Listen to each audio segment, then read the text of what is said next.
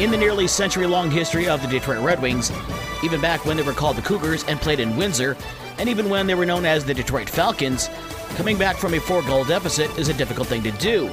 And that's what the two thousand twenty-two Red Wings were facing last night in Pittsburgh. Detroit found themselves trailing four to nothing after the first period.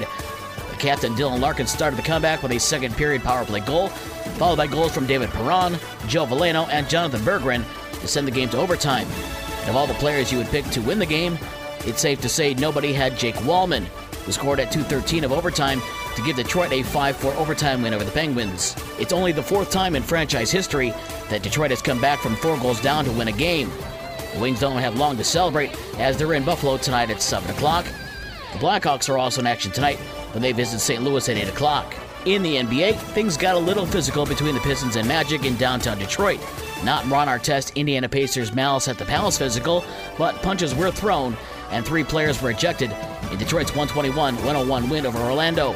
Alec Burks had a season-high thirty-two points for Detroit, and Sadiq Bey had twenty-eight. It snaps the Pistons' six-game losing streak.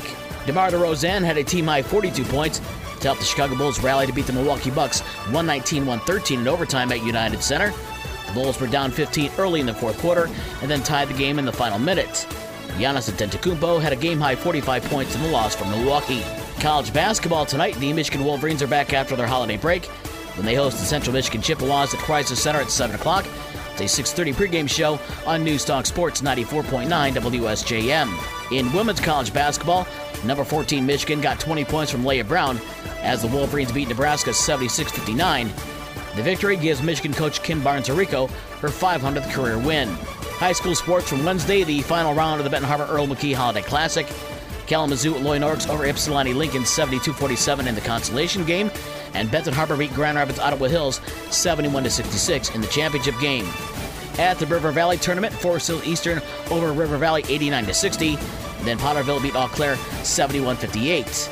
The girls' portion of the River Valley Tournament had Potterville over Cassopolis forty-eight thirty-two, and Benton Harbor over River Valley fifty-one to thirty-nine.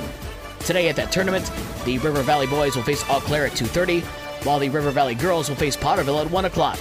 Other boys' games tonight has Niles at Pawpaw and Bridgman at Brandywine. Other girls' games tonight has Pawpaw at Niles. For the rest of the scores from last night and the schedules for today's games, visit the podcast page on this station's website. In the morning sports for Thursday, December twenty-ninth, I'm Dave Wolf.